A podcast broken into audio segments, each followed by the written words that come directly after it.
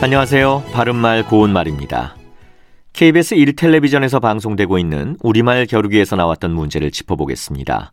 오늘은 뜻풀이를 보고 거기에 해당하는 표현을 맞히는 문제입니다.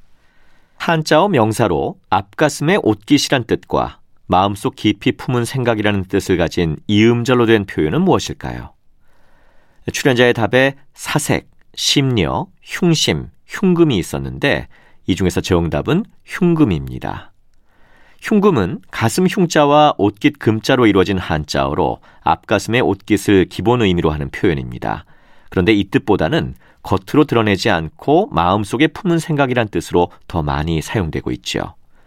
흉금을 터놓다, 흉금을 펴놓다 또는 흉금을 토로하다와 같이 표현하는데 예를 들어 이 문제에 대해 흉금을 터놓고 솔직히 말해보자 이렇게 말할 수 있겠습니다.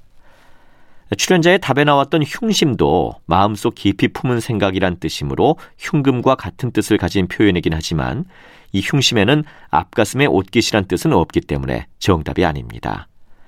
참고로 흉금이라는 한자어에는 가슴 흉자에 검은고 금자를 쓰는 것도 있습니다.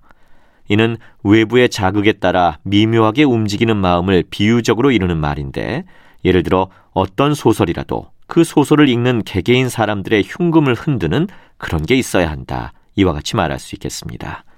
바른말 고운말 아나운서 이규봉이었습니다.